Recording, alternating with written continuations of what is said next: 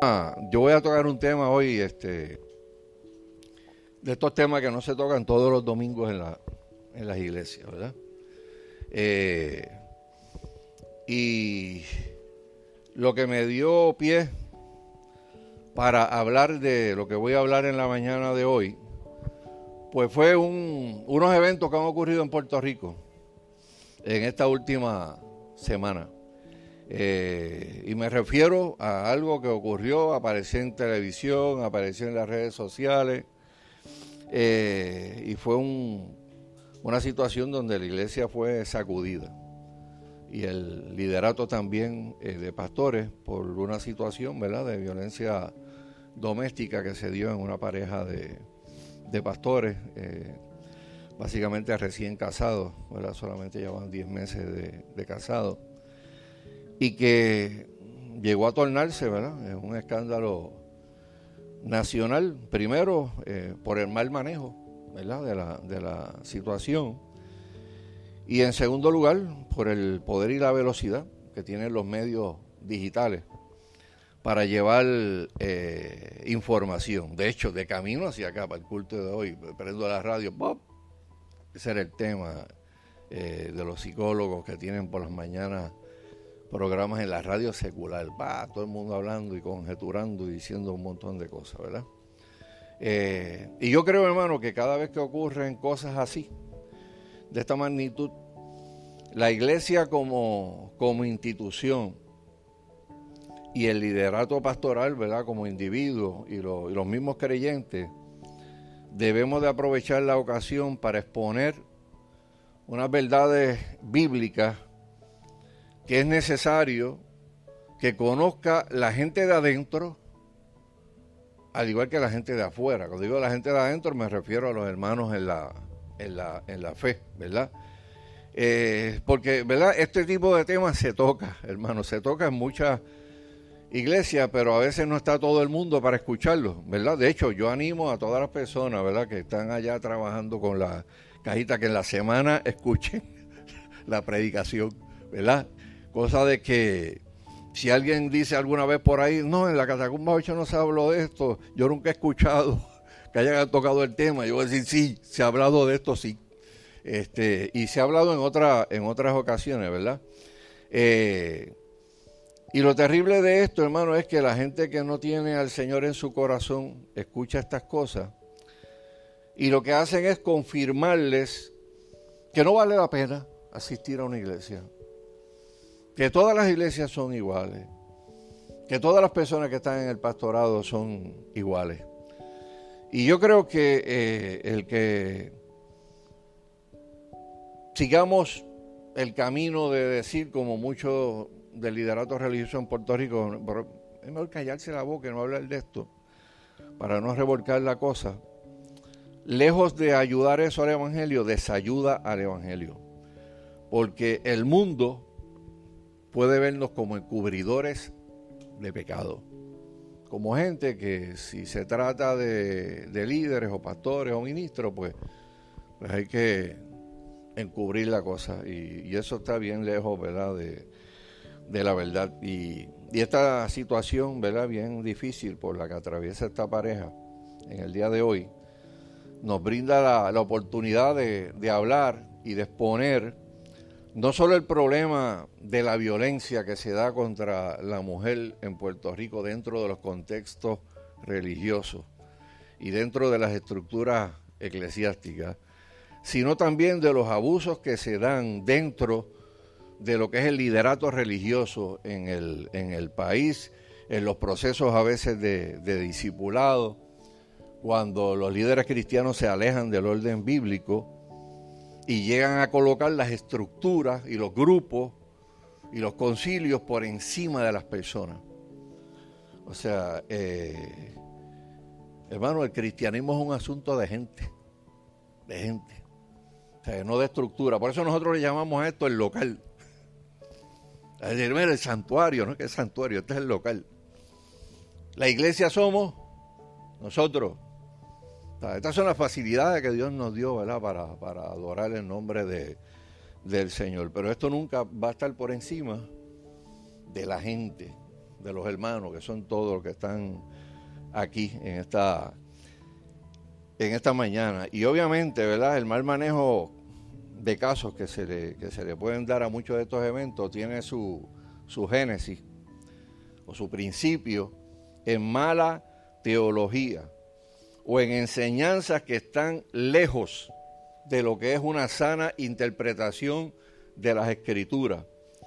Si usted va al libro de Hechos, en el capítulo 11, verso 26, se dice que a los discípulos se les llamó cristiano por primera vez en Antioquía. Y esas palabras como discípulo, disciplina, discipulado, han sido tan y tan abusadas y malinterpretadas que ya no comunican lo que comunicaban en un principio. Por eso la catacumba es celosa con eso. Y cuando nosotros hablamos de discipulado, pues hablamos de unas cosas en específico. Y ahorita lo voy a, a mencionar. Y no lo que mucha gente allá afuera piensa que es. Pastor, pastoreo, liderato, ancianato, todos esos términos tienen que volver a ser rescatados en el sentido bíblico, ya que las definiciones que tienen el mundo no son las mismas definiciones que da la escritura. Pastor para nosotros significa una cosa, para la gente de afuera puede significar otra, completamente distinta. Y por lo menos nosotros los creyentes debemos tener las definiciones bíblicas de lo que son las posiciones de, liderato, ¿verdad? En una iglesia. Eh, y obviamente todas las cosas tienen un origen. O sea, ¿de dónde nos llegan todos estos términos autoritarios de lo que significa ser, hacer discipulado o ser pastoreo? Pues eso tiene, eso tiene una historia. Esas cosas no cayeron así de, de una década para otra década. O sea, todo tiene una, historia. ¿Quiénes construyeron este sueño o esta pesadilla en donde se mide el éxito de una iglesia o de, o de, o de pastores o de líderes en una iglesia a base del número de convertidos que hay en la iglesia? ¿O se mide en ese sobreénfasis que se le da al desempeño, a la autoridad, a la proyección que la gente da. Eh, yo no sé cuánto vieron esta semana en la televisión, pues estaban quemando a uno de los pastores por una, por una correa que tenía. Y yo decía, mire, mi hermano, eh, ahora todo está en Facebook. Todos los que transmiten los cultos en Facebook lo, ven ustedes arriba, abajo. Y hablaba, no, pues este, esa correa vale como 450 dólares. Y rayo. Las mías no han pasado de 10 pesos. Este, y, todos los que son varones aquí, a menos que yo no sea un fenómeno, a mí las correas me duran. Cuando cambio una, es porque la hebilla se fue o, o, cambió de color. Y oye, hay que hacer algo, ¿verdad? Eh, pero para mucha gente la proyección es bien importante. O sea, qué carro tú guías, o sea, eh, cómo tú te mueves. Mire, yo recuerdo, hermano, una vez, a Rani le robaron el carro. No sé cuántos se acuerdan de eso. Eh, a le roban el carro y se queda solamente un vehículo en la casa, pues una complicación. Eh, porque obviamente si ella iba a salir por un sitio y iba a salir para otro, pues uno se iba a quedar a pie, el otro no. Y un querido hermano, ¿verdad? Que todos conocen aquí, eh, me dijo, mira, yo tengo un vehículo que no lo estoy usando ahora. Eh, así que te lo puedo, te lo puedo, me dijo, te lo puedo vender por un precio nominal. Y el precio nominal, pues ya usted sabe lo que significa eso. Sí, hay unos papeles legales que dicen que es por tanto, pero eh, eso no era lo que valía ese carro. Y el día que me dio, ven, pues pasa y búscalo, porque se lo di a la hija y la hija me dice que eso es tan grande que no lo puede estacionar en ningún sitio y me lo, trajo, me lo devolvió. Y para que esté allí, pues, úsalo tú. eh, el día que me entregó el carro me dijo, Milton, este, este es un carro de millonario. Y yo dije aquí, eh, eh, dije, aquí el primer problema lo recibí con esa frase. y dije, Dios mío, yo voy a estar con él un tiempito, pero voy, a tener que salir de, de él. ese carro era el carro de la compañía que él usó.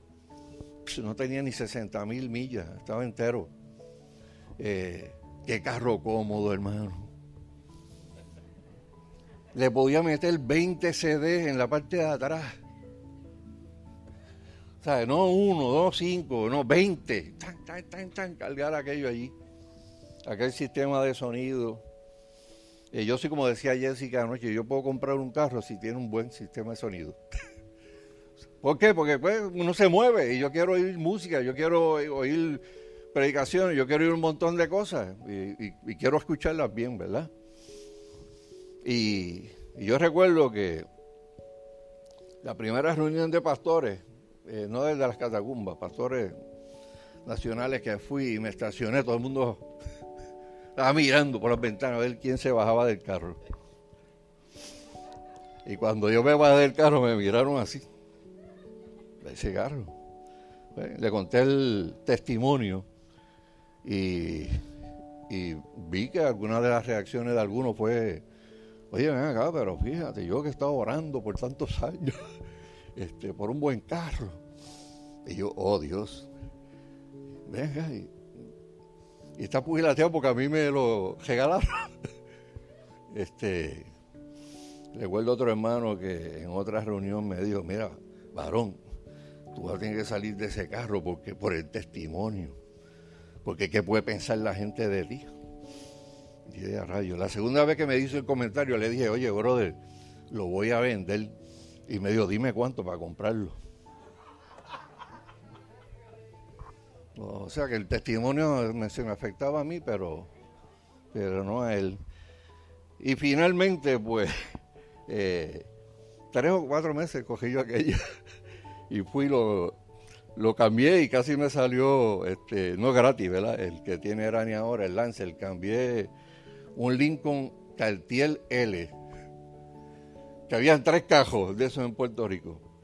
Uno lo tenía Sila María Calderón, el otro lo tenía la esposa de un dueño de un dealer aquí en la carretera número 2, Mitsubishi, eh, que cuando se enteró que había un brother allí que estaba dando el trading un Cartier L, le dijo al tipo, dale lo que el valor exacto que tiene en el mercado ese carro.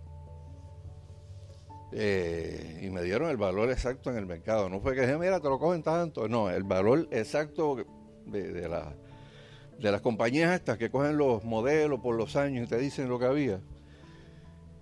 Y cuando regresé con el Lancer, respiré. Eh, porque, porque era pecado que lo, que lo guiara, ¿no? O sea, si yo fuera pastor, fuera abogado, tuviera una práctica privada de abogacía, pues podía vivir en una tremenda casa y podía andar en un carro eh, bueno. O sea, pero yo aprendí algo de un artículo que escribió Mini, eh, fue pastor de Mayagüez en los 70, que tituló otros pueden, pero yo no. Y ese artículo siempre se me quedó aquí. Hay cosas que mucha gente puede hacer, pero si las hago yo y comprometo mi testimonio, la cosa está mal. Así que yo no voy a juzgar lo que otros hacen o lo que otros tienen, pero yo tengo que ver lo que yo tengo. ¿Verdad? Porque de eso yo le voy a dar cuenta al Señor. Y antes de ir, pues, a la, a la, palabra, tenemos un montón de versos hoy, ¿verdad? Y a lo que nos enseña la Biblia sobre lo que es dirigir, pastorear, discipular. Quiero tocar un poquito de, lo que es historia, ¿verdad? Eh, y yo sé, hermano, que la historia es algo que puede sonar medio enzorroso, ¿verdad? a muchas personas y especialmente a la gente que no le gusta leer, que es uno de los grandes problemas de este, de este tiempo, ¿verdad? Eh, y de hecho, esto es al margen de lo que voy a estar eh, eh, ministrando. Hermano, si usted no lee, si usted no se, no se prepara, usted está a merced de, todo lo que dicen en las redes sociales. Usted está a merced de que venga una persona bien labiosa y le cite cuatro versos de la Biblia y lo escocote fácilmente. Si usted ve lo de la gente, como habla allá afuera de la, de la Biblia, gente que va a las, a las iglesias y ministra falsas doctrinas, mire, es una facilidad para engañar a la gente bien, bien brutal. O sea, y yo creo que la gente eh, en este tiempo, los creyentes, deben tener ese hábito de la, de la lectura. Eh, el hábito de la lectura es una de las cosas más bonitas que un ser humano puede, puede tener, ¿verdad? Los que fueron parte de mi generación y la generación que me antecedió, que le daban esas novelas en las, en las escuelas y usted se las leía y usted tenía que imaginarse las cosas, porque no habían tantas distracciones visuales como las hay en el día de hoy. Hoy hay tanta cosa visual y el range de atención es tan corto porque lo visual te cambia tan rápido que tú no tienes tiempo de sentarte a analizar esto que viste hace cinco minutos porque en los próximos cinco minutos hay otra cosa. Pero el que leía antes tenía que imaginarse eso. Y esa imaginación cuando empieza a correr desde que usted es bien pequeño, eh, mire, usted empieza a aprender de todo lo que lo, lo rodea. Y yo he dicho esto, ¿verdad? Este, yo no necesitaba juguetes caros. Es más, yo no necesitaba juguetes cuando me crié. O sea, todo era un juguete. La baterita de 9 voltios de radio se fundió y miraba esa baterita. ¿Qué yo puedo hacer con eso? Oye, tiene esos dos terminales al frente. Si le pongo plasticina amarilla, tengo los dos focos de un cajo. Y entonces pues, con plasticina le hago asiento y con la batería 9 voltios tengo un carrito. Se entretenía. El palo de pana que había en el patio del casa de mi abuela, que tenía una rama así y dos así, era un submarino. Tacho, me trepaba con una chapita, las pintaba con unos, con unos clavos así. Bla, bla, bla, bla se las clavaba aquel palo y el abuelo mío se, envenenaba cada vez que, ¿qué tú haces? Martillando el palo de palo. Pero, esos eran los controles. Y aquellas dos, aquellas dos ramas, eso era el periscopio. yo miraba pam, pam, pam, ¡bum! enganchaba y bajaba el palo. Eso se llama imaginación. Y la imaginación se la crea usted la, la lectura. Pero la gente que no lee, pues sencillamente ya no puede tener esa imaginación, ¿verdad? Eh, y yo creo que es importante, hermano, que uno pueda eh, tener ese hábito de la, de la lectura cuando usted escucha cosas o cuando usted escucha predicaciones, porque hay tantas formas de usted verificar en el internet, en Wikipedia, muchas de las cosas, ¿verdad? Que uno puede ministrar aquí cuando habla de, de historia. De hecho, yo eh, el, hecho de la lectura para mí fue compulsorio porque yo no tuve hermano ni hermana. Me crié solo. Pues, y me crié en una, en una casa alquilada, que era una casa pastoral, que lo único que tenía era una biblioteca pastoral, en un cuarto. Eh, cerrada, ¿eh? pero no tan cerrada para prueba de la curiosidad de un adolescente. Yo tenía llave y estaba cerrada, pero y abría y veía todo aquel choco de libros. Y cuando mami se iba, qué sé yo, no estaba muy pendiente, yo me sentaba allí a leer de, cuánta cosa había en la...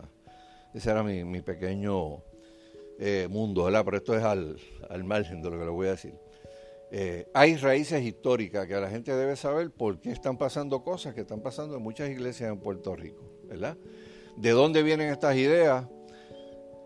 y enseñanzas extrañas de lo que es el liderato, del control que debe tener el, liderato sobre las ovejas, que permiten que muchas de estas cosas que estamos viendo ocurran. Y que si se trabajara con eso, muchos problemas dejarían de existir eh, como, como problemas serios, ¿verdad?, dentro de las relaciones interpersonales de la gente en las iglesias. La primera raíz, la primera raíz viene de los, de los 1500 Eh, había unas personas en, el mundo del catolicismo que se llamaron, y se llaman todavía, los directores espirituales. Eh, esto se, se, dio para el siglo V. Habían personas que antes del siglo V estaban hablando de esto, un poquito después del siglo V. Eh, y el sistema de directores espirituales operaba en la mayoría de los monasterios y en los, conventos, ¿verdad? Por, por siglos. Y a las personas entrenadas en esas enseñanzas se les decía que tenían que confesarle sus pecados, hasta los más íntimos, a su director espiritual, al igual que tenían que someterse sin cuestionamientos a las decisiones de esos líderes de lo que ellos consideraban que era bueno o que era malo. Y a eso se le llamaba relación de discípulos. Y esa idea de confesarle los pecados al discipulador, pues viene de la doctrina también, de la confesión de, pecado, ¿verdad? A, un sacerdote, ¿verdad? Y esto pues llegó a causar unos tremendos problemas de, abuso, de dominación, de manipulación. Cuando aquí en el Ministerio Cristiano de las Catacumbas se disipula, lo que se hace es enseñar, educar, dar clases en relación a las cosas fundamentales que un recién convertido tiene que saber para iniciar su caminar en la vida cristiana. Eso es el discipulado. Eh, el fin primario del discipulado nunca va a ser siéntate ahí y cuéntame tu vida completita. Pero usted sabe que hay iglesias que hacen eso. Y la persona tiene que abrirse y contar toda su historia, todos sus pecados, todas las cosas que ha hecho en esta vida. Eh, y yo pregunto, hermano, ¿se presta manipulación cuando tú conoces los secretos más íntimos de todo el mundo? ¿Eso se presta, se puede prestar a manipulación? ¿Sí o no? Sí, se puede prestar a manipulación, porque ya tú conoces la gente y tú puedes decir, date tranquilo porque yo sé esto de ti. O sea, y por eso es importante que, que los términos que se usan para bregar cosas en la iglesia estén enraizados en lo que dice la palabra del Señor. Hoy, 2021, a través de muchas de las enseñanzas de estos llamados movimientos de restauración de todas las cosas, se vuelven a ver situaciones que no distan mucho de lo que acabo de mencionar, que ocurrió hace 1500 años atrás. Una segunda raíz histórica. Eh, lo vemos en el movimiento que se le llamó el pietismo, después el wesleyanismo. Eh, ¿Qué es eso del pietismo? Pues mira, fue un movimiento luterano que se fundó en el siglo XVII, se desarrolló hasta el XVIII, empezó a influenciar, en este caso bien brutalmente, al protestantismo, ¿verdad? Y comenzó con reuniones que se daban y que se citaban para la gente estudiar la palabra. Y usted dice, bueno, eso, ¿verdad? Está chévere que la gente dijera, pues mira, en una iglesia de, de 100 nos reunimos 10 en tal sitio para estudiar la palabra de, del Señor. Eh, eso se llamó Colegias Pietatis en latín, que traducido al español era escuelas de piedad. Y la gente se reunía, laicos, no pastores, laicos, se reunían, mira, vamos a sentarnos aquí, vamos a empezar a estudiar la palabra. Eh, eso empezó al otro lado del mundo, pero llegó a Estados Unidos, llegó a las colonias británicas y un fulano lo llevó a Pensilvania, y allá el pietismo empezó a crecer también. El pietismo le daba más importancia a la experiencia personal religiosa de la persona que al formalismo eclesiástico. Y eso le llamaba la atención a muchas personas. ¿Por qué? Porque, hermano, a veces con el transcurrir del tiempo las iglesias se ponen estáticas. Y la gente que era bien dinámica se convierte en gente estática. Y siempre Dios va a tratar de renovar. Y siempre va a aparecer alguien que va a decir, no, no, no, hay que meterle fuego a esta iglesia. Y qué sé yo. Eso ha pasado en toda la historia, ¿verdad? Hasta el día de hoy. Y cuando la gente ve que eh, hay mucha formalidad, que todo es, tú sabes, ya predecible, o sea, que tú no puedes esperar que Dios haga algo nuevo, diferente en un culto y que todo es como aquel anuncio, ¿de acuerdo? De televisión, lo mismo, lo mismo, lo mismo. Pues mire, eso hace que alguien diga, pues no, no, no, hay que cambiar esto. Después de la reforma protestante hubieron gente que también quisieron hacer eso con la iglesia anglicana, que era la iglesia del Estado, que era la iglesia oficial, la grande, allá en el otro lado del mundo, en Inglaterra. Querían darle vida a la iglesia, sacarla del congelador y sacarla de las cuatro paredes. Y vino una persona, eh, Juan Wesley, se impresionó tanto con los líderes que estaban trabajando en los, con, el colegio Apietatis y digo, bueno, estos tipos están siendo bien efectivos. Esta gente está metiéndose en la palabra. Esta gente está creciendo. Esta gente está echando para adelante. ¡Wow! Nosotros, yo quiero, yo quiero hacer eso en la iglesia metodista. Y entonces eh, hizo algo para que él introdujera un grupo que se llamó las Sociedades Metodistas dentro de la iglesia grande, gigante anglicana, ¿verdad? Y ese pequeño, esos pequeños grupos terminaron alcanzando un nivel superior de espiritualidad que el resto de los cristianos que estaban en la iglesia grande y en la iglesia oficial, ¿verdad? Y esto que yo acabo de, de, mencionar ahora se ha repetido mil veces a través de la historia. Un grupo pequeño que viene con buenas intenciones, pero que termina en un momento sintiéndose superior, termina encasillando y etiquetando a los que no son tan espirituales como ellos, y entonces empiezan a, a ponerse nombre. Somos el vino nuevo. Somos la última revelación de Dios. Somos lo último en la venida espiritual y doctrinal. Somos el remanente fiel. Somos los duros de la película aunque seamos pocos. Pero ocurre con todos los grupos como la historia nos dice, después de un tiempo la gente ya no es tan activa y simple y llanamente empiezan a buscar una perfección que no existe, empiezan a escribir reglas, empiezan a hacer, a formular metodología y terminan obligando a sus miembros a que sigan las reglas de mandamientos de hombre que ellos han escrito al pie de la letra. Y finalmente eso los lleva al legalismo, a la manipulación, al abuso espiritual y al querer controlarle la vida a las ovejas.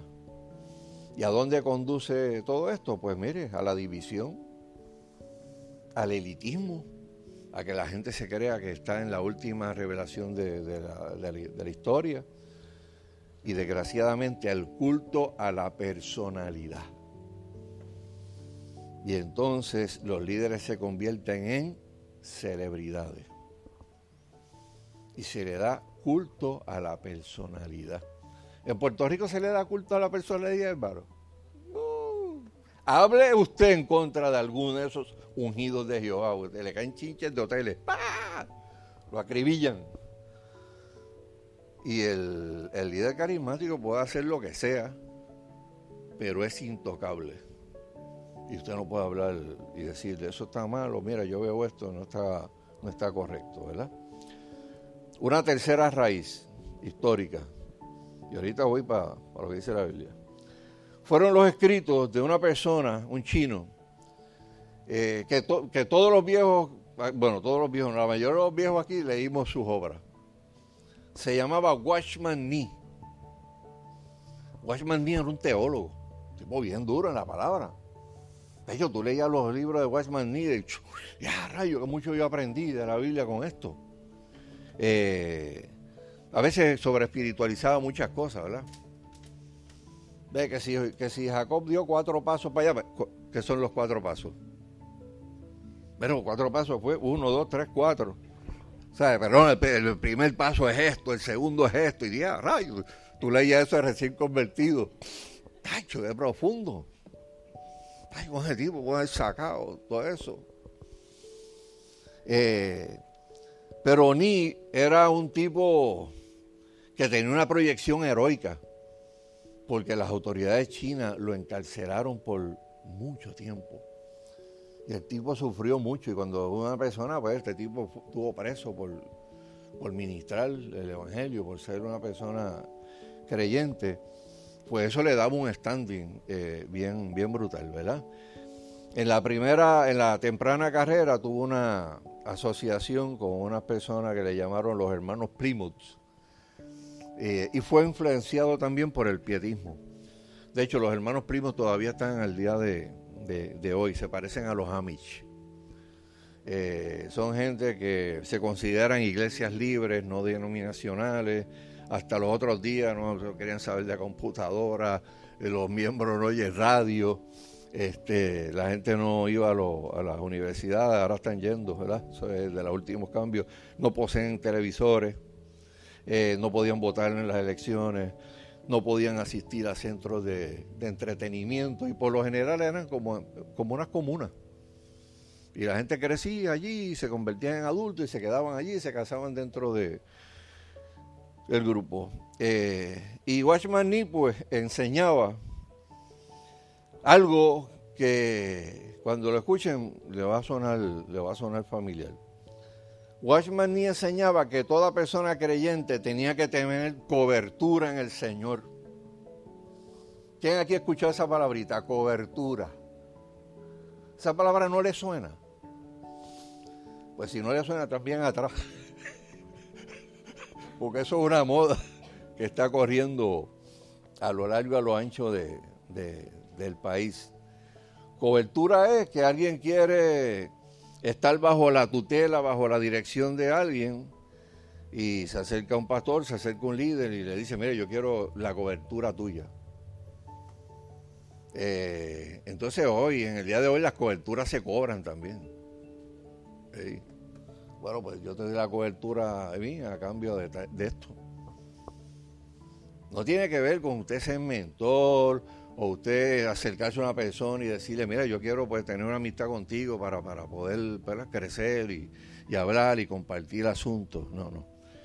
Eh, Watchman enseñaba que cada discípulo tenía que tener una persona por encima a la que tenía que obedecer incondicionalmente. Ustedes van a ver ahorita lo que la Biblia dice sobre eso. Y también enseñaba que tenían que confesarle los pecados a esa persona que los cubría. Y esa doctrina de la cobertura implicaba que las ideas, decisiones y estilos de vida tenían que estar cubiertos desde arriba en la línea de comando. O sea, no era cobertura en asuntos de materias de fe nada más, sino en todas las materias y asuntos de la vida. Usted se va de vacaciones, tiene que ir a la cobertura. Y si la cobertura dice, no te vas, no te vas. yo, he contado casos aquí de, situaciones, ¿verdad? Donde yo me acuerdo una vez que fui donde una, fue una iglesia ministral y al final se quedó una persona, una hermana, una persona ya mayor. Pastor, yo le quiero hacer una pregunta porque tengo una duda. Dígame, hermana. Mire, yo tengo un hijo en Estados Unidos que se graduó, eh, no me dio, me dio algo el título, ahora no recuerdo, y me está pagando el pasaje, bendito, para que vaya a la graduación de él. Este, y hablé con el pastor y el pastor me dijo que no podía ir. Porque yo, yo estaba en el schedule de los cultos de oración. Y a mí me tocaba el culto de oración de esa semana. eh, y yo le dije, mira hermana, montese en el avión y vaya hacia allá con su, con su hijo. Y yo me hablo con el pastor. Porque eso es una vez en la vida. Usted va a poder dirigir cultos de oración montones de veces. O sea, ¿cómo que, usted no se puede ir porque dirige un culto de oración cuando su hijo le está pagando el pasaje en agradecimiento a todo lo que la madre hizo por él para que pudiera llegar a donde llegó? Esas son las cosas que ocurren muchas veces en, la, las iglesias a lo largo de los anchos de este país. Eh, ni también enseñaba que debía de haber una sola iglesia principal en cada ciudad y que todo el resto de las iglesias que estuvieran en esa ciudad eran satélites de esa primera iglesia, era la, principal, la, escogida por, por el Señor. Así que cada vez que ni su grupo pequeño se mudaba a una ciudad, declaraba su iglesia la única, la verdadera, la genuina. Y todas las demás eran satélites de la de, la del. Eso no está pasando hoy. Sí está pasando hoy. Lo que pasa es que la gente no se atreve a decirlo. Pero hay gente que dice, no, yo, mi iglesia está en tal sitio y, y yo sé que Dios va a traer a todas las otras iglesias para que sean parte de nuestra organización. Y todas estas cosas son ideas, doctrinas, locuras que se enseñaron en siglos pasados, que vuelven y resucitan y capturan a aquellas personas que no han leído la Biblia, que no conocen las enseñanzas bíblicas.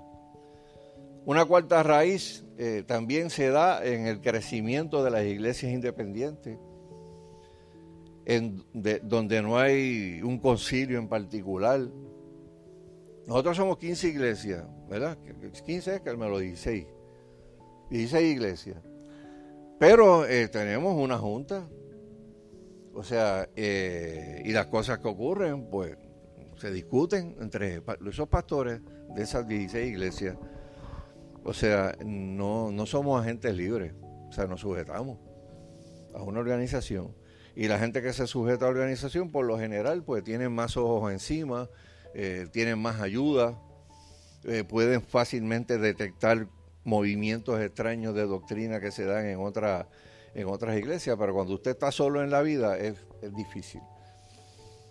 Una quinta raíz apareció cuando surgió el movimiento carismático a finales de los 50, tomó fuerza en los 70 y se desarrolló también fuera de las líneas denominacionales. Todo el mundo estaba por su cuenta, todo el mundo estaba estudiando la Biblia por su cuenta y viendo cosas en la Biblia que no necesariamente estaban allí, sino que la gente las malinterpretaba, ¿verdad? Eh, alquilaban locales, eh, a veces invitaban semanalmente a diferentes predicadores de la palabra, que eran los, los que estaban de moda, los predicadores mejores, se invitaban allí para que predicaran. Eh, y esos cultos eran cultos de fuego. Yo fui a algunos de ellos.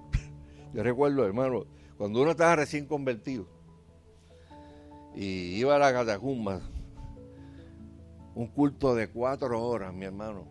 Aquí es de, 10 a 12 y a las 12 hay gente que no, puede dejar de mirar el, el cielo, de, está acabando esto, ¿no? que está, me está picando la, la tripa pero aquellos cultos empezaban a las 10 y se acababan a las 2 y a las 3.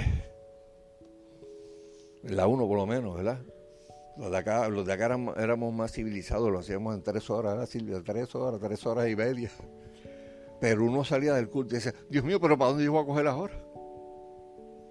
Yo necesito más. Pues vamos para la iglesia tal, olvídate por la lucha, como no hay culto en la catacumba, nos vamos para la iglesia tal. Y siempre teníamos esa cosa de que era más, queríamos más y más y más.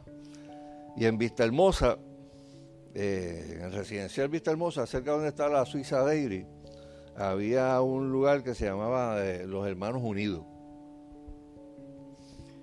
Toda la semana tenían un predicador.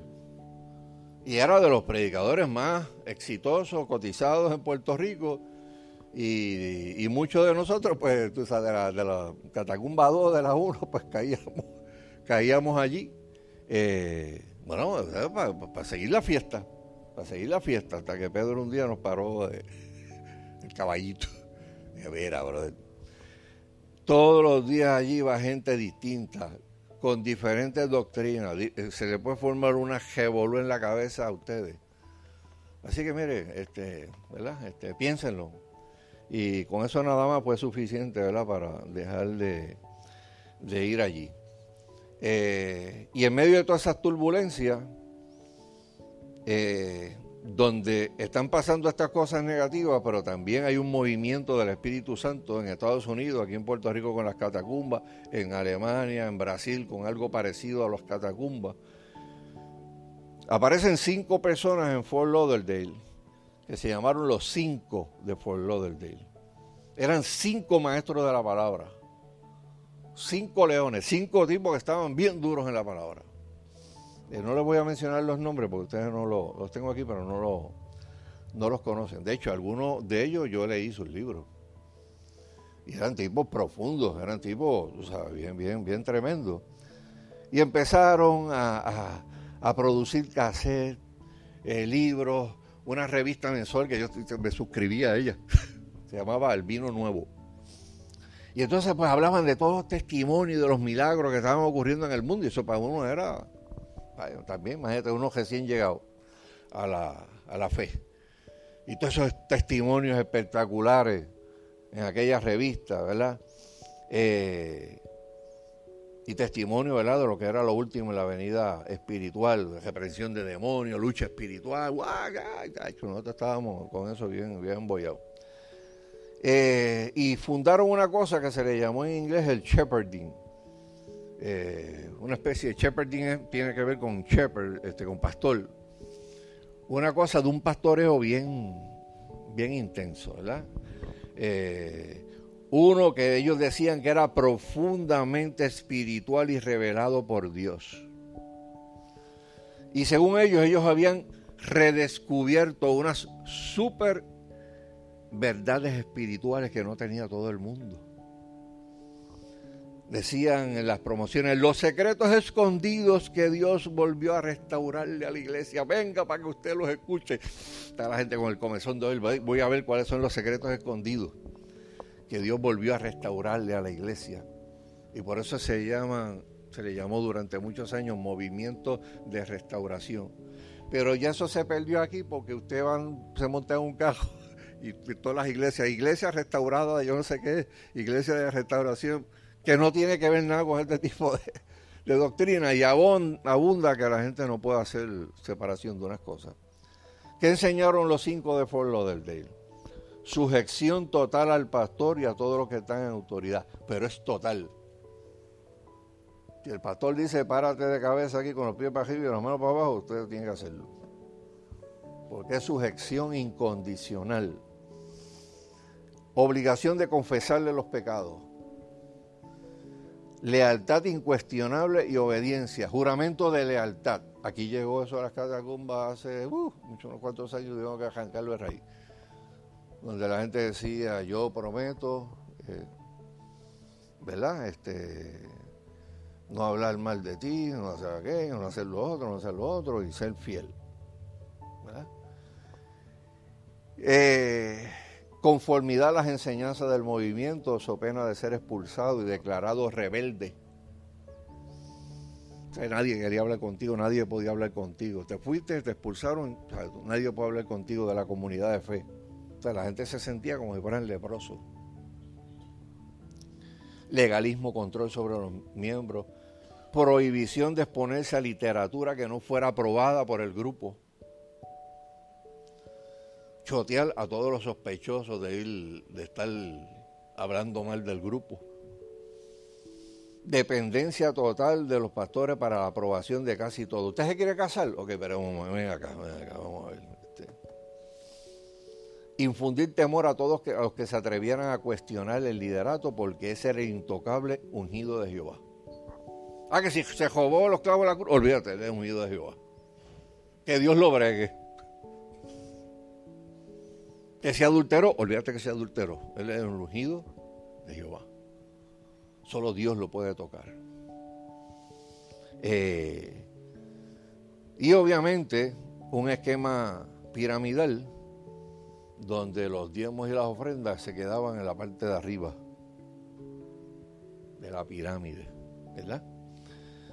En el 1972, mientras los cinco de Fort Lauderdale estaban en todo ese tipo de lo que era, llega un pastor argentino que se llamó Juan Carlos Ortiz, que llega a Fort Lauderdale y creó una conmoción brutal. Escribió un bestseller que se llamó Discípulo. Yo lo leí. Eso lo leyó medio mundo. Todos los, pastores en Puerto Rico yo creo leyeron ese libro. Y mucho de lo que sonaba, pues sonaba, le sonaba bien a mucha gente, porque se criticaba la, rigidez de la estructura eclesiástica, se exhortaba a la gente a salir fuera de las cuatro paredes, a ser discípulos. Eh, o sea, era algo bien, o sea, de buenas a primeras tú lo leías y decías, esto está chévere, suena bien. Eh, pero eh, empezó a adoptar también enseñanzas de las que tenía Watchman Nee y llevó este asunto de la sumisión a los pastores hasta algo herético. Eh, de, hecho, lo ponía así, así de radical, se lo va a leer. Si tú sientes que Dios te habló o te está dirigiendo por la palabra a hacer algo y tu pastor no está de acuerdo, tienes que obedecer al pastor antes que a Dios diga la palabra.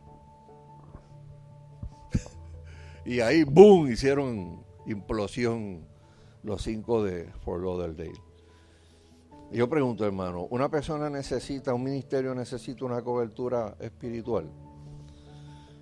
Mire, si nosotros vemos eso de las coberturas en un contexto, ¿verdad? Este, primario y, en teoría, pues nosotros tenemos que estar sometidos los unos a los otros. Nosotros debemos eh, obedecer los consejos que se nos dan de buena fe, consejos que se nos dan de buena fe.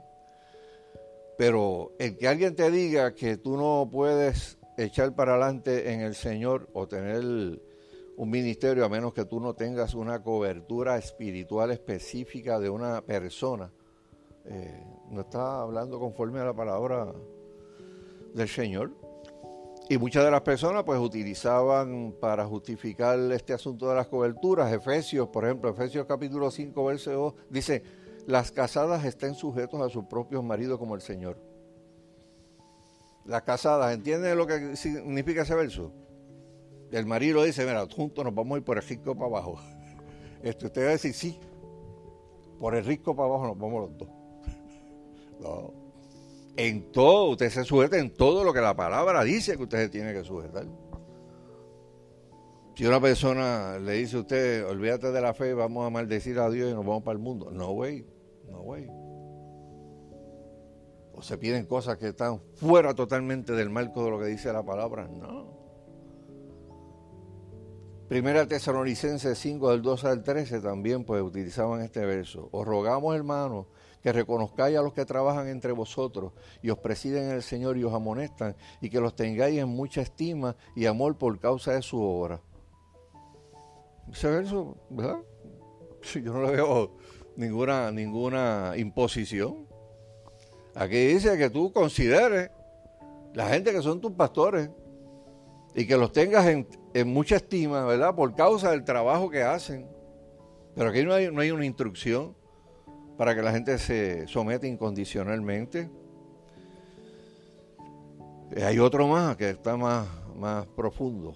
Primera vez, Pedro 5.5 dirigido a los jóvenes. Igualmente jóvenes están sujetos a los ancianos y todos sumisos unos a otros, revestidos de humildad, porque Dios resiste a los soberbios y da gracia a los humildes.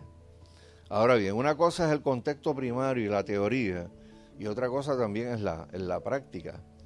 En la práctica, y es totalmente erróneo, el concepto de cobertura espiritual hace de una figura terrenal un sustituto de Dios para la vida o del ministerio. O sea, eh, esto hace que los cristianos tengan que consultar a su pastor, a su líder designado antes de tomar las decisiones que sean. Usted debería consultar si tiene duda a sus líderes sobre algo. Sí. Eh, usted debería de sujetarse a unos líderes que le digan, mira, Dios me reveló que tú llevas soltero tantos años y Dios me reveló que hay una persona recién llegada a la iglesia que ese es, ese es, o esa es. Y pasa un profeta, así dice el Señor, este es. Y se casaron Digo, pero antes de casarse la persona miró para Dios. Santo Dios, esto es lo que Dios tiene para mí. Después de tantos años de oración. Le da grima. Tú sabes. Pero como Dios habló, como Dios habló. Eso, es manipulación espiritual. Eso es abuso espiritual. Yo he visto gente casarse por profecía y pasarle unos años difíciles, difíciles, tormentosos, traer hijos a este mundo sin amarse desde el primer día, porque sencillamente había que obedecer. Ahora mismo hay gente que viene de Estados Unidos y van y se trepan en tremendas iglesias grandes en Puerto Rico.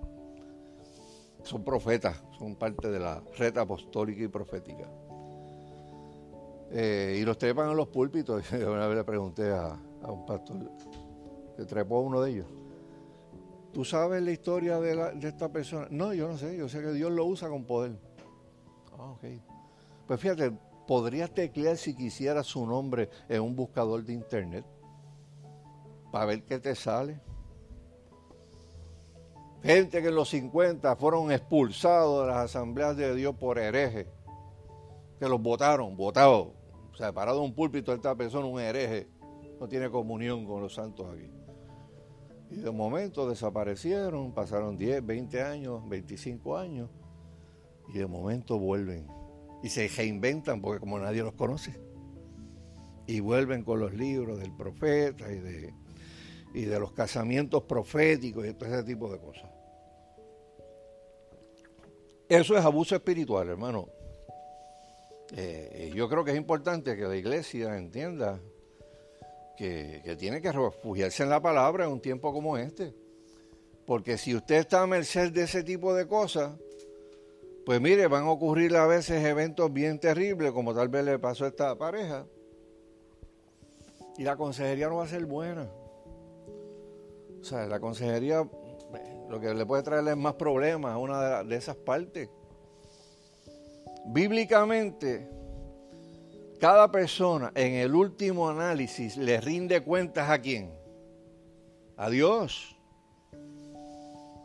Mateo 12:36 dice, mas yo digo que de toda palabra ociosa que hablen los hombres, de ellas darán cuenta en el día del juicio. O sea, nosotros le vamos a dar cuenta a Dios. Sí, usted puede eh, sentirse responsable, hay una cosa que se llama accountability, ¿verdad? Yo soy responsable ante los hermanos. O sea, Carmelo es responsable ante los hermanos. O sea, los que son pastores aquí, como Chepo, Chiquitín, somos responsables entre los hermanos. Y rendimos cuentas. O sea, pero en el último análisis a quien yo le voy a rendir cuenta finalmente por lo que hice con mi vida es a Dios. La Biblia también dice, por otro lado, que es correcto consultar para, para la guianza. Proverbios 11:14 dice, donde no hay dirección sabia caerá el pueblo, mas en la multitud de consejeros hay seguridad. Proverbios 5 del 11 al 14 dice, mire este verso, este verso está bien tremendo, dice, y gimas al final cuando se consuma tu carne y tu cuerpo, y digas, como aborrecí el consejo, y mi corazón menospreció la reprensión. No oí la voz de los que me instruían, y los que me enseñaban, y a los que me enseñaban no incliné mi oído, casi en todo mal estado, en medio de la sociedad y de la congregación. Uh, es bueno buscar consejo. Y es bueno buscar consejo de gente y usted sabe que le puede dar un buen consejo. Hermano, ¿de quién nosotros tenemos que obtener nuestra aprobación? De Dios. ¿De quién? De Dios. Segunda de Timoteo 2.15. Procura con diligencia presentarte a Dios aprobado. ¿Presentarte ante quién? Ante Dios como obrero que no tiene de qué avergonzarse, que usa bien la palabra de verdad. Eso es algo que nosotros le hemos enseñado desde el principio. Métase en la palabra. Métase en la palabra. Y si usted recibe un llamado y usted es parte de un liderato, con más razón usted tiene que conocer la, la palabra de Dios. Porque así solamente, así usted puede presentarse aprobado delante de Dios. Ninguna persona, estrictamente hablando, tiene el derecho absoluto de declarar nuestro servicio a Dios válido o inválido. Romanos 14, 4. A menos, ¿verdad?, que una persona no cometa un pecado flagrante, ¿verdad?, que haya que imponer una, una disciplina y sacarlo de un liderato. Romanos 14, 14 dice, ¿tú quién eres que juzgas al criado ajeno? Para su propio Señor está en pie o cae, pero estará firme porque poderoso es el Señor para hacerle estar firme. Imponerle a líderes humanos, a las vidas espirituales de los hermanos, no solamente oscurece nuestra relación con Cristo, porque la Biblia claramente dice en 1 Timoteo 2.5 de que solamente hay un Dios y solamente hay un mediador entre Dios y los hombres, Jesucristo hombre.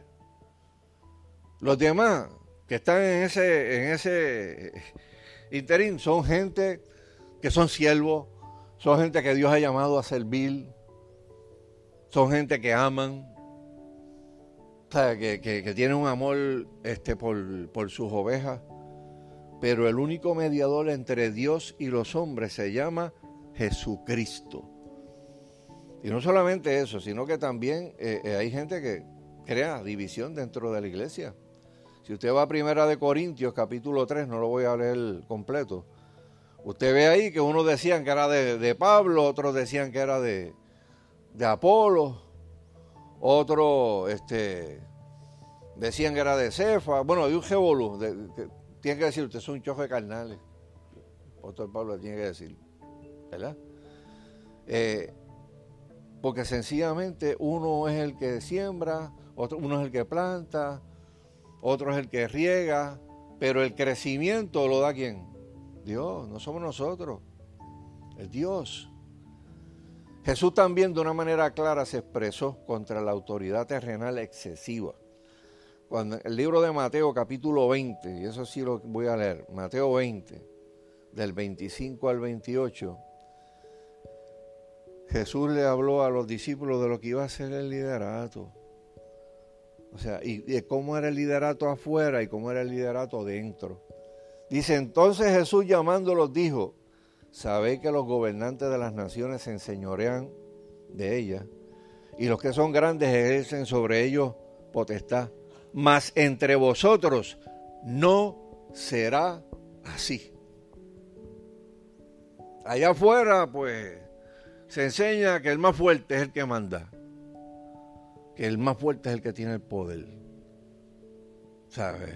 El que tiene la, el sartén dejado por el mano, e, ese es el que, dicta las instrucciones. Pero Jesucristo dijo, entre vosotros no será así. Verso 26, más entre vosotros no será así, sino que el que quiera hacerse grande entre vosotros, ¿será qué? Vuestro servidor.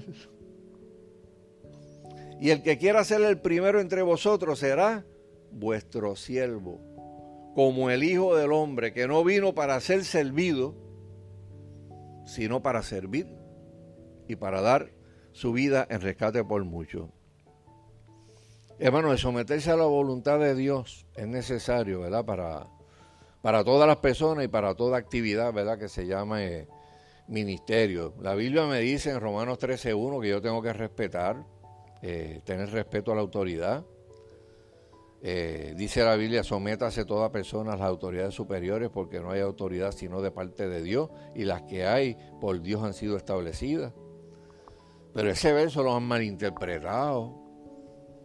Y hay personas que decían, bueno, si el gobierno dice que me tire por aquí, que yo me tiro, porque la Biblia dice en Romanos 13.1 que yo me tengo que someter a las autoridades superiores y por años le enseñaron malamente a mucha gente en las iglesias que no podían cuestionar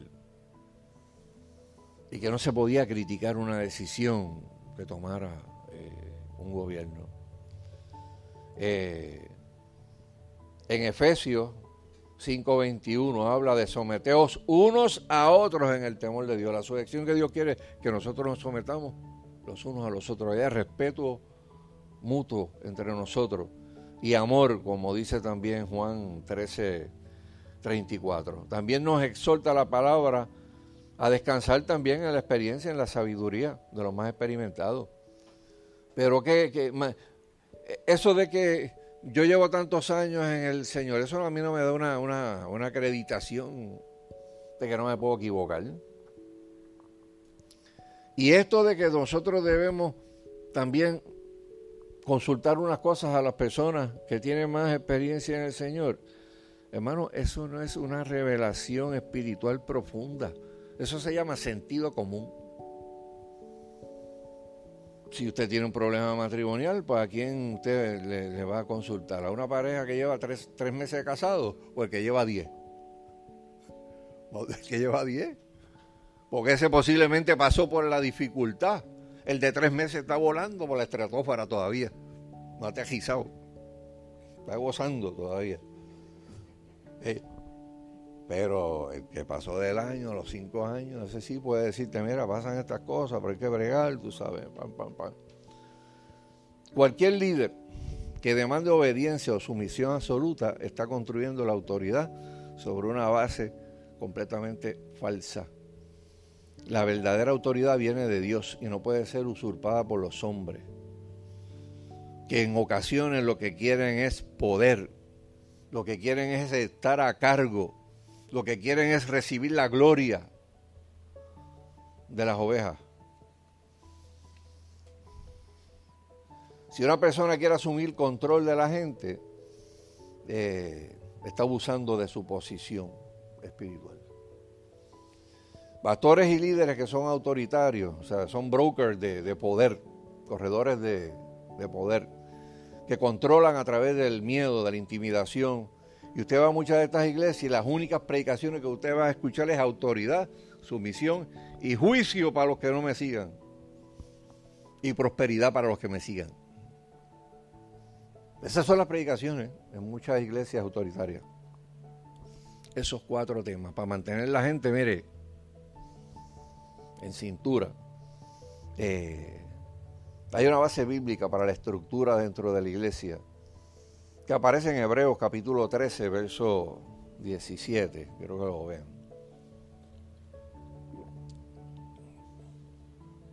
Dice, obedeced a vuestros pastores, sujetados a ellos, porque ellos velan por vuestras almas como quienes han de dar cuenta, para que lo hagan con alegría y no quejándose, porque esto no es provechoso. Pero cuando los líderes le dicen a su grey que no piensen, que no pregunten, que se hagan los locos cuando vean problemas, están abusando de su posición. Una de las primeras cosas que nos enseñó Pedro a nosotros cuando nos convertimos, usted tiene, usted tiene mente propia, usted tiene derecho a cuestionar. Oiga, si usted está en un estudio bíblico y dicen una herejía, usted tiene derecho a decir, oye, ven acá, eso que tú está en la Biblia. Así nos criaron. Mi hermano, cuando uno venía por un estudio bíblico, venía blindado venía blindado. Decirle a una persona, te toca el estudio bíblico. Eso quiere decir que había que meterse en la palabra, buscar el diccionario bíblico, la concordancia, porque como nos dijeron que se ponía a cuestionar, si alguien decía un disparate descomunal, nos miraban así. Los dos viejos, ¿quién, tira? El, el, primer caso aquí. Mira, ven acá, pero la Biblia, y lo hacíamos chévere, lo hacíamos, no era de, ¿verdad? que humillábamos a, la persona ni nada, pero, pero, oye, ven acá, mira, la Biblia dice esto. Eh, espérate, para la próxima la gente, el que no se había preparado bien, se preparaba súper super bien. Porque nos enseñaron que teníamos derecho a cuestionar decisiones. No, no hacer gente que estuviera cuestionándolo todo por cuestionar, como hay gente, ¿verdad?, que le gusta hacer ese tipo de, de cosas, pero nos enseñaron que la libertad que teníamos en Cristo era, eh, incluía el hacer preguntas.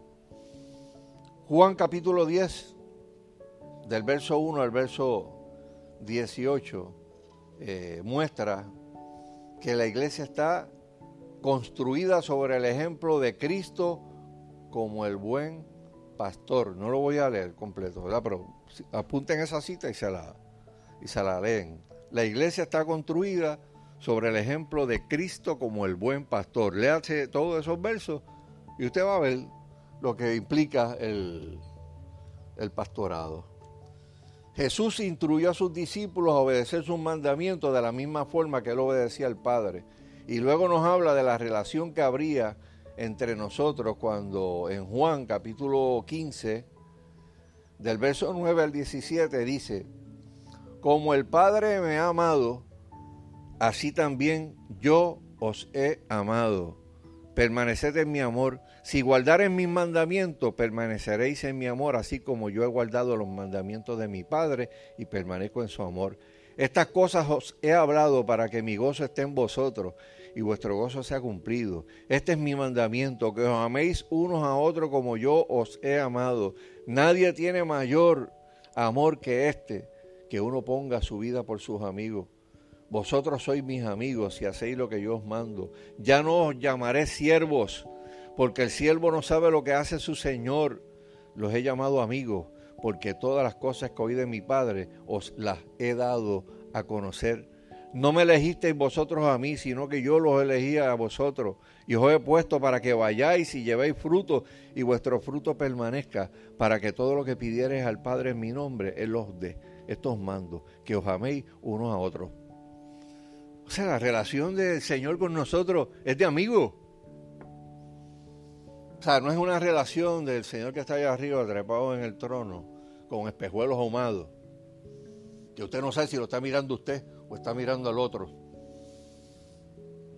¿Verdad? Que a veces la gente que se crió en las iglesias pues tenían las percepciones de que está Dios con los espejuelos ahumados y el garrote en la mano. Y después, tú mismo a ti era que quería hablar. Hoy me fallaste. ¡Paga!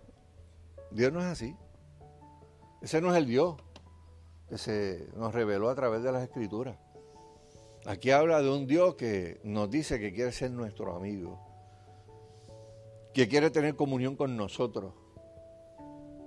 Y esto no implica que la iglesia es un free for all, donde la iglesia, donde la gente puede cometer y andar en desobediencia. No. En ninguna parte de la Biblia Jesús nos habla de obediencia ciega a los hombres, sino de someternos a Cristo. Eh, el liderato se ejerce tal y como lo expone la palabra de Dios en Primera de Pedro, capítulo 5, del 1 al 7. Escuche esto. así es que la Biblia dice que se expone el liderato cristiano en una iglesia.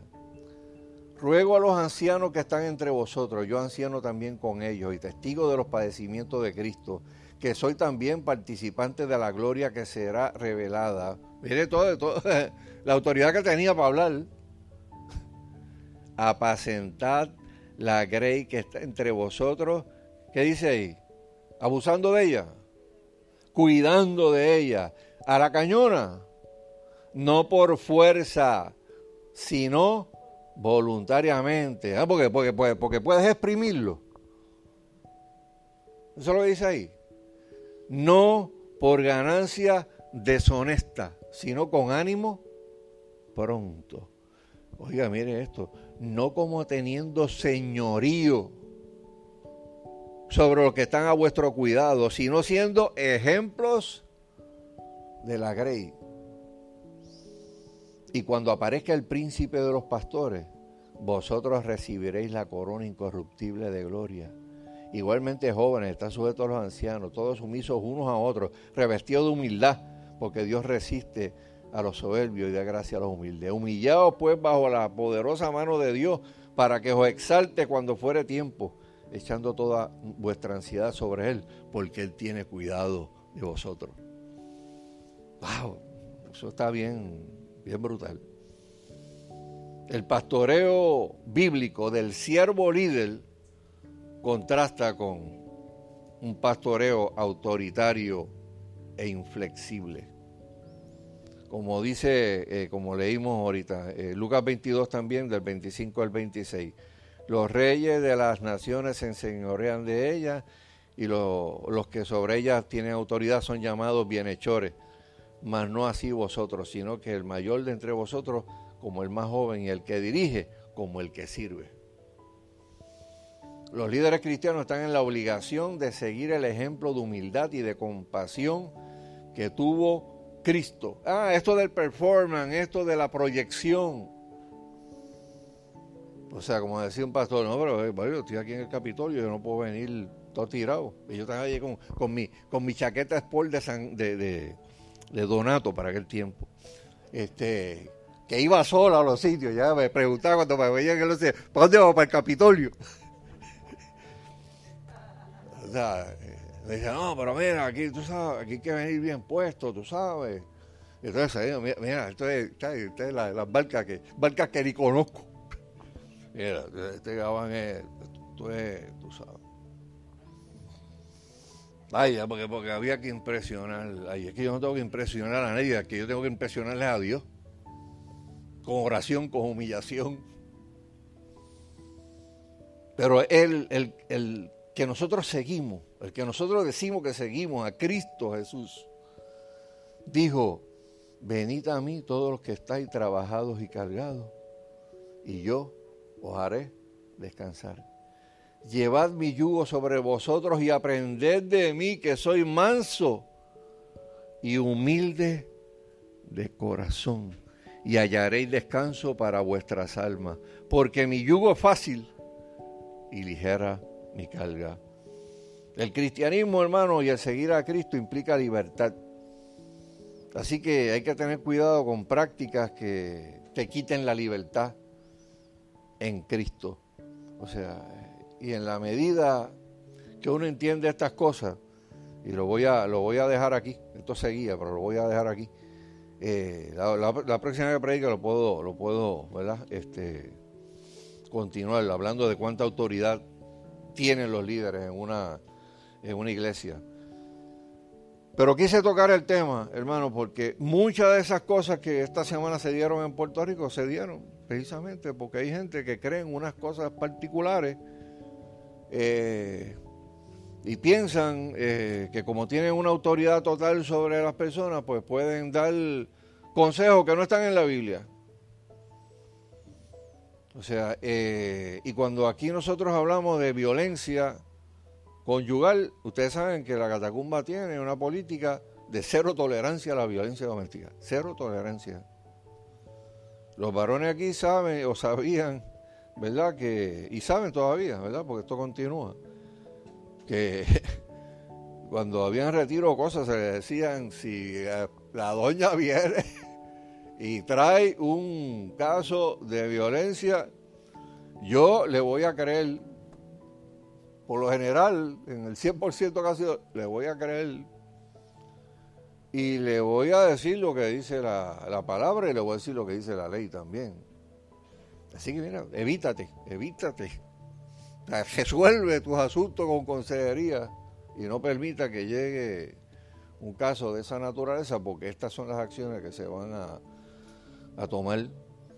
Eh, pero cuando esas cosas no están claras, usted le puede decir a una persona después de una consejería de violencia doméstica, tienes que regresar a la casa con el, con el, con la persona que te está haciendo daño.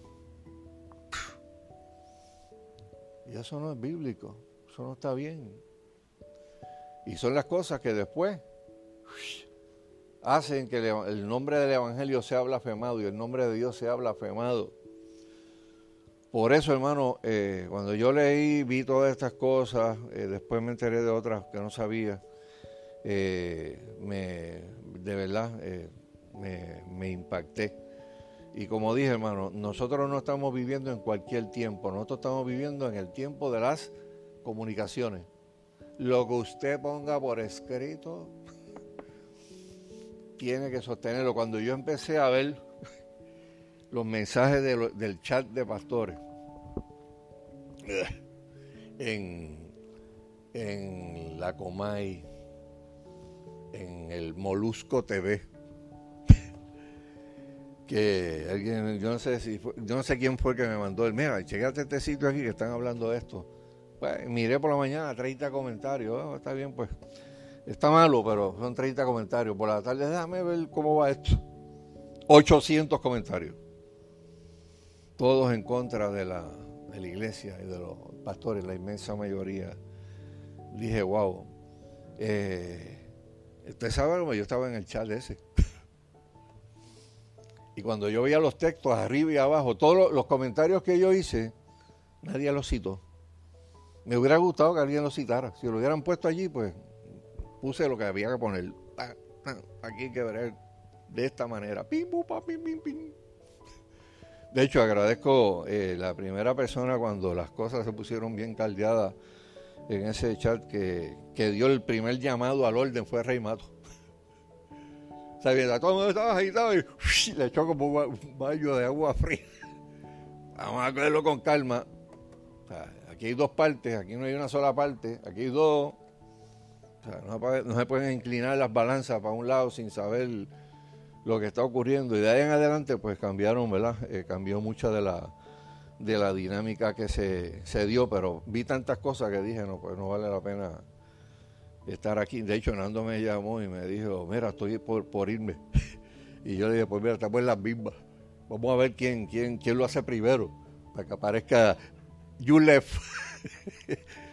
y nos fuimos porque en realidad, pues aquello se tornó en, en, algo, ¿verdad? Que fue, fue vergonzoso. Pero las raíces de muchas de esas cosas son, son las enseñanzas.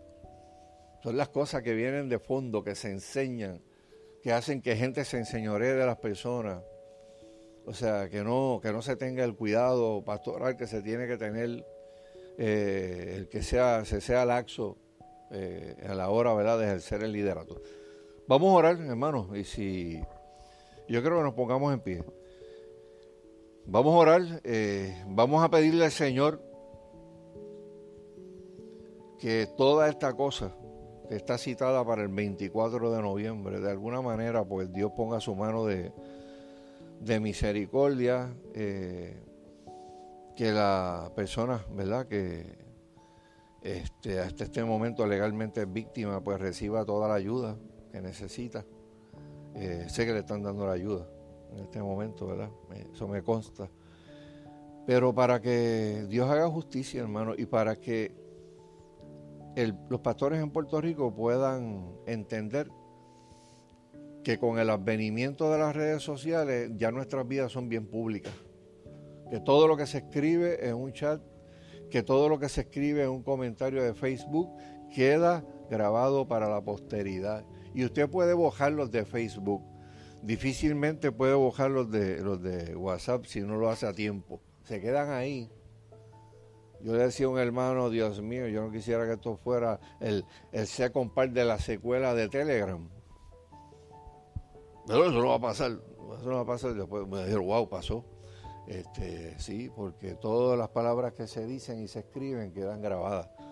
Así que eso implica, ¿verdad?, que nosotros tenemos que tener muchísimo cuidado cuando nos ponemos a opinar en las redes sobre diferentes asuntos y más sobre asuntos que no tenemos toda la, la información como para, para hablar. Pero oremos, hermanos, para que este tipo de casos obligue a una reflexión pastoral en, en, Puerto Rico para que la inmensa mayoría de las iglesias eh, toquen este tipo de temas, para que no sean tocados por el mundo y sus malas interpretaciones de la escritura, sino que todo se den conversaciones dentro de la iglesia, haciéndole justicia a todo el mundo eh, y nunca poniendo a personas que están en autoridad, aplastando a los que no tienen el poder económico, el que no, los que no tienen el poder y la voz para defenderse. Padre, en el nombre de Jesús, delante de tu presencia estamos en la mañana de hoy, Señor. Te damos gracias, Padre, porque tu palabra es clara, Señor. Siempre ha sido clara, Señor sobre lo que es el pastoreo, Señor amado, sobre lo que es el liderato. Jesús, tú nos dejaste las cosas demasiado de claras con tu ejemplo, con tu vida, con lo que nos dejaste ahí eh, grabado, con tus palabras, Señor, en, en todos estos evangelios, Padre amado. Permítenos, Señor, seguir siendo gente de la palabra. Gente, Señor amado, que conozcamos la verdad y que conocer la verdad sea una prioridad para nosotros, para que podamos identificar la mentira cada vez que la veamos, o la injusticia cada vez que la veamos, porque conocemos la verdad, Señor amado, porque nos hemos expuesto a tu verdad, Señor amado. Yo te pido, Padre amado, por todas estas personas, estas personas que fueron fruto de esta situación difícil esta semana, como otros que pueden estar pasando en silencio, Señor amado, las mismas circunstancias en el día de hoy, Señor. Permite, Padre amado, que todas estas cosas puedan constituirse en ejemplos, Señor amado, para aprender a hacer las cosas correctamente, para hacer las cosas como tu palabra manda, Señor amado. Eh, yo te pido, Señor, por, por todas las personas, Padre amado, también que siempre se han preocupado por hacer las cosas bien y que todo este tipo de asuntos los mancha, Señor amado, y los alcanza, Padre amado, de una forma injusta, Señor amado. Te pido también por ello, Dios. Te pido, Padre amado, Señor, que, que todos los que estamos aquí, todos los que estamos en el liderato, Señor, todos los que aspiran también al liderato, que aspiran a ser líderes, Señor, entendamos que tenemos que ser eh, el pastor siervo, Señor, el líder siervo la persona, Padre amado, que simplemente fue llamado a servir, siguiendo tu ejemplo, Señor amado. Que el punto de referencia siga siendo tú, Señor. Mientras el punto de referencia eras tú, Señor, vivimos un evangelio revolucionario. Vivimos un evangelio bien contracultural que le cambió la vida a tanta gente, Señor amado. Que creó tantas cosas nuevas en este país, Señor. Cuando, Señor, quitamos la mirada de ti, Señor, y la ponemos en las estructuras, y las ponemos en las denominaciones, y nos olvidamos del fundador del cristianismo, Señor, empiezan a ocurrir todos estos eventos.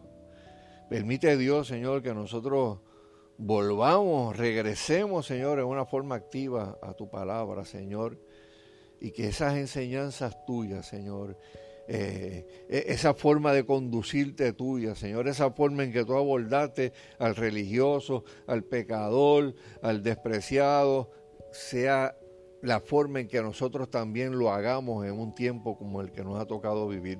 Yo te pido por cada una de las familias que han estado aquí, Señor, en esta mañana. Yo te pido que tú seas propicio a cualquier necesidad, Señor amado, a cualquier situación que haya en sus vidas donde están esperando, Señor, una palabra tuya, Señor amado, donde están, Señor amado, esperando, Señor amado, pues seguir tu perfecta voluntad, Señor, en todos los asuntos de la vida, Señor amado, que seas tú el que los dirija, Señor, que seas tú, Padre amado, a través de tu santa palabra, Señor, quien, tenga siempre esa, esa, esa palabra firme, eficaz, poderosa, Señor, para hablar a sus corazones. Señor, te pedimos que esta semana, que comienza en el día de hoy, sea una semana gloriosa, sea una semana de bendición, Señor. Sea una semana donde tengamos oportunidades para servirte y que estemos tan embollados y tan conectados contigo, que las veamos, que las veamos, que cuando llegan las personas sepamos, esta es la persona que Dios quiere que yo le hable, o esta es la persona que Dios quiere que yo le sirva, Señor y que todas esas obras que tú apuntaste de antemano en el libro eterno, para que nosotros un día andáramos sobre esas obras, las podamos ver, para que podamos testificarle a los hermanos la próxima vez que nos reunamos de lo grande y maravilloso que tú eres. En el nombre de Jesús oramos, damos gracias. Amén y amén.